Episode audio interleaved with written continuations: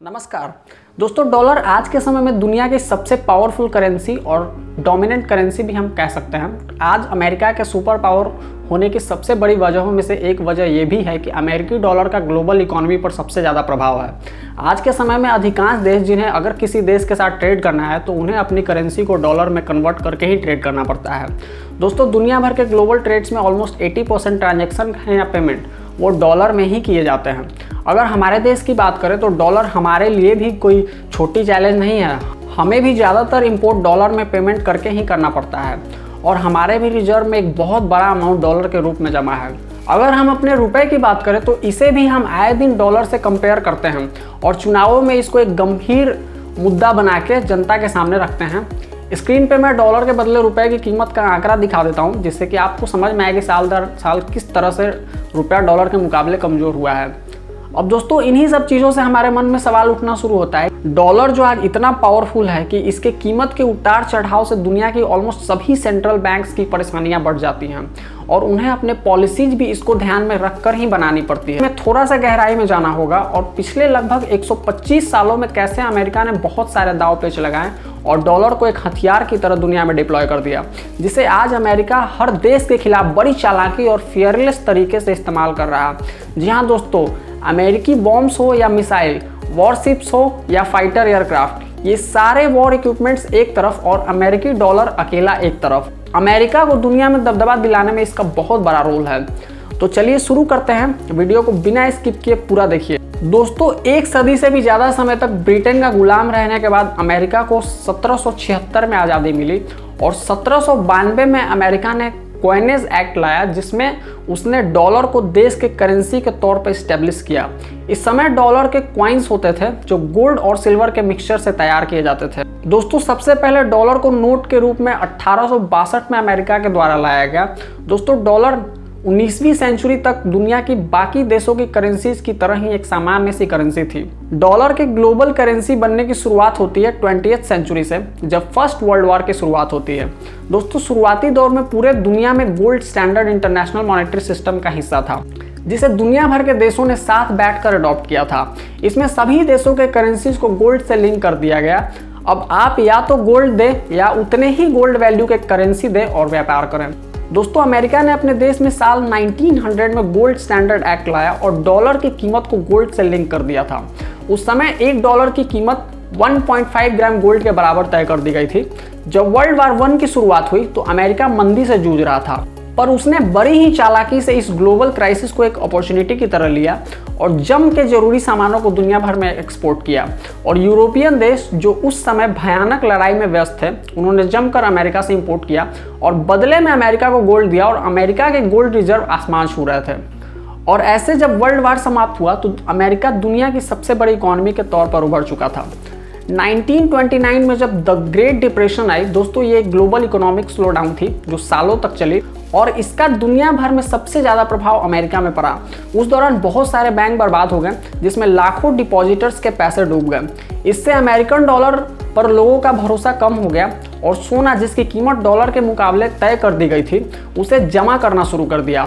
इससे सोने की कीमत डॉलर के तुलना में काफ़ी ज़्यादा बढ़ गई। दोस्तों, अमेरिकी अर्थव्यवस्था को मंदी से निकालने के लिए अमेरिका ने 1933 में गोल्ड रिज़र्व एक्ट लाया।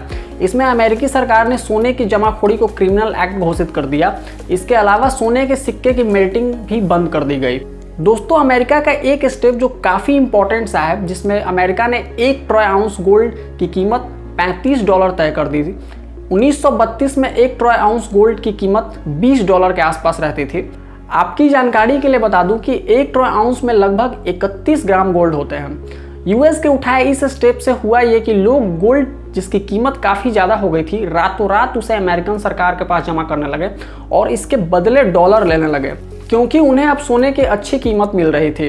इस कदम से दुनिया भर के निवेशकों ने सोने को डॉलर से एक्सचेंज किया और अमेरिका के पास सोने की रिज़र्व और भी काफ़ी तेज़ी से बढ़ने लगी।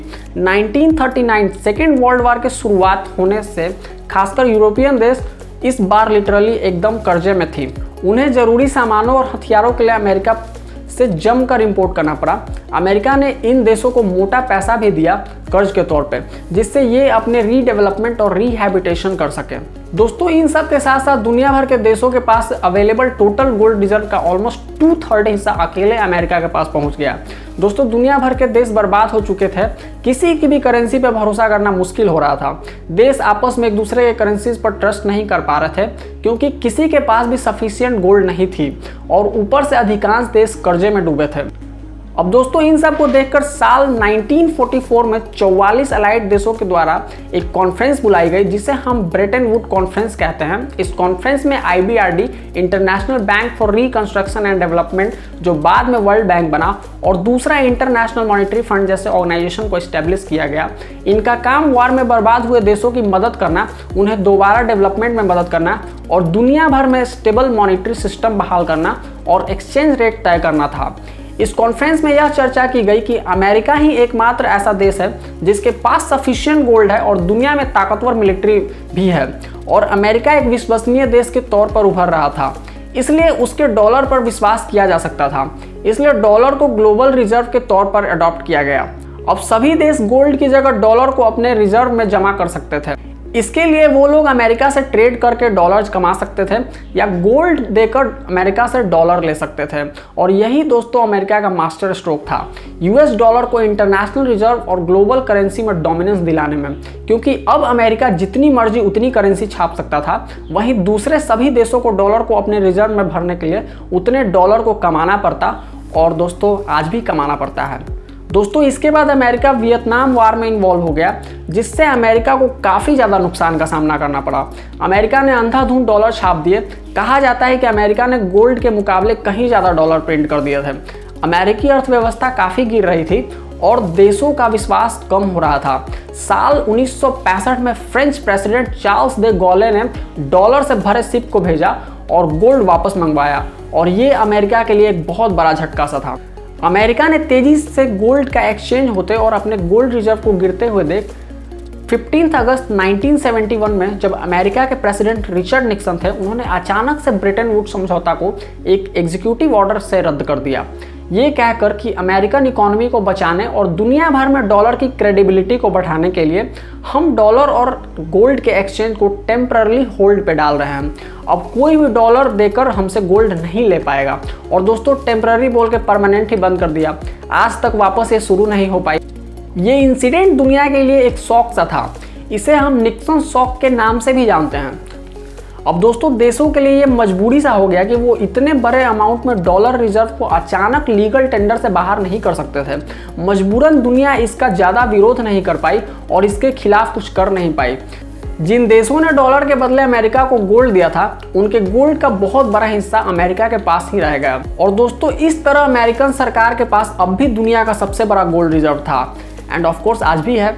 दोस्तों ओपेक यानी organization of the petroleum exporting countries जिन्होंने 1973 में सिग्निफिकेंटली क्रूड ऑयल प्राइजेस को हाइक कर दिया और ये अमेरिका और वेस्टर्न सपोर्ट जो इसराइल को मिल रही थी, उसके खिलाफ एक रिटेलिएशन था। इससे फ़ायदा भी काफ़ी हुआ ओपेक देशों को क्रूड एक्सपोर्ट करके। अब इस समय का भी अमेरिका ने बखूबी फ़ायदा उठाया। सऊदी अरबिया जो सबसे बड़ा ओपेक का मेंबर था, उससे अमेरिका ने एक एग्रीमेंट जिसे हम पेट्रो डॉलर एग्रीमेंट के नाम से भी जानते हैं उसे साइन कर लिया। और उसमें अमेरिका ने सऊदी को राज़ी कर लिया कि तुम क्रूड को एक्सपोर्ट करने के बदले डॉलर में पेमेंट लो। इसके बदले हम तुम्हारी सिक्योरिटी का जिम्मा लेते हैं। अब दोस्तों, ये भी कोई मास्टर स्ट्रोक से कम नहीं था। अब ज़्यादातर इंपोर्टर देश अमेरिका के अलाई थे और मजबूरन उन्हें क्रूड सोवियत यूनियन से ना लेकर सऊदी या ओपेक से लेना पड़ता था। और पेमेंट भी वो डॉलर में ही करते थे। और इस तरह डॉलर बहुत ही इफेक्टिवली ग्लोबल ट्रेड का हिस्सा बन रहा था। इसके बाद 2008 में जब दुनिया फिर से लीमन ब्रदर कोलैप्स से जूझ रही थी, अब ये भी एक ग्लोबल इकोनॉमिक क्राइसिस थी और इसका भी मेन रीजन यूएस ही था। दोस्तों, आमतौर पर जब कोई देश मंदी का कारण हो तो उसकी करेंसी का बुरा हाल होता है, पर अमेरिका के साथ वापस से ऐसा नहीं हुआ। दोस्तों, उस समय जैपनीज येन का प्रभाव थोड़ा बढ़ा, पर अमेरिकी डॉलर का ज़्यादा कुछ बिगड़ नहीं पाया। अमेरिकी इंस्टीट्यूशनल इन्वेस्टर और बैंकर्स वहाँ के बैंक की क्रेडिबिलिटी को बचाने और एसेट बबल बस्ट को सुलझाने के लिए इंडिया और ऐसे ही कई देश जहाँ इकोनॉमी सही चल रही थी, वहाँ पे नॉन डॉलर एसेट को लिक्विडेट करना शुरू किया और मोटी रकम डॉलर के रूप में वापस अमेरिका ले गए, जिससे डॉलर की शॉर्टेज शुरू होने लगी और वापस डॉलर की डिमांड तेज़ी से बढ़ी और अमेरिका ने सक्सेसफुली डॉलर को वापस से बचा लिया और अब तक डॉलर क्या है आपके सामने ही है। दोस्तों, उम्मीद करता हूँ आपको समझ आया होगा कि कैसे अमेरिका ने ना जाने कितने दाव पेच खेले, जिसके कारण आज डॉलर अमेरिका का एक हथियार जैसा हो गया है। ये ना तो हमें पसंद आता है, ना हम इसके बिना रह सकते हैं। और हमने रसिया यूक्रेन क्राइसिस में भी देखा कैसे अमेरिका ने रसिया पर ज़बरदस्त दबाव बनाया और उसके डॉलर रिज़र्व को ही फ्रीज कर दिया? अब आप खुद सोचिए कि अमेरिका कितना पावरफुल है। दोस्तों, हम नेक्स्ट वीडियो में ये डिस्कस करेंगे कि कैसे डॉलर हमारे लिए भी एक खतरा है। हमें क्या कुछ करना चाहिए इस पे डिपेंडेंसी को कम करने के लिए और दुनिया भर के देश आखिर क्या कुछ कदम उठा रहे हैं। तो चलिए वीडियो को यहीं ख़त्म करते हैं। मिलते हैं अगले वीडियो में। बहुत बहुत धन्यवाद।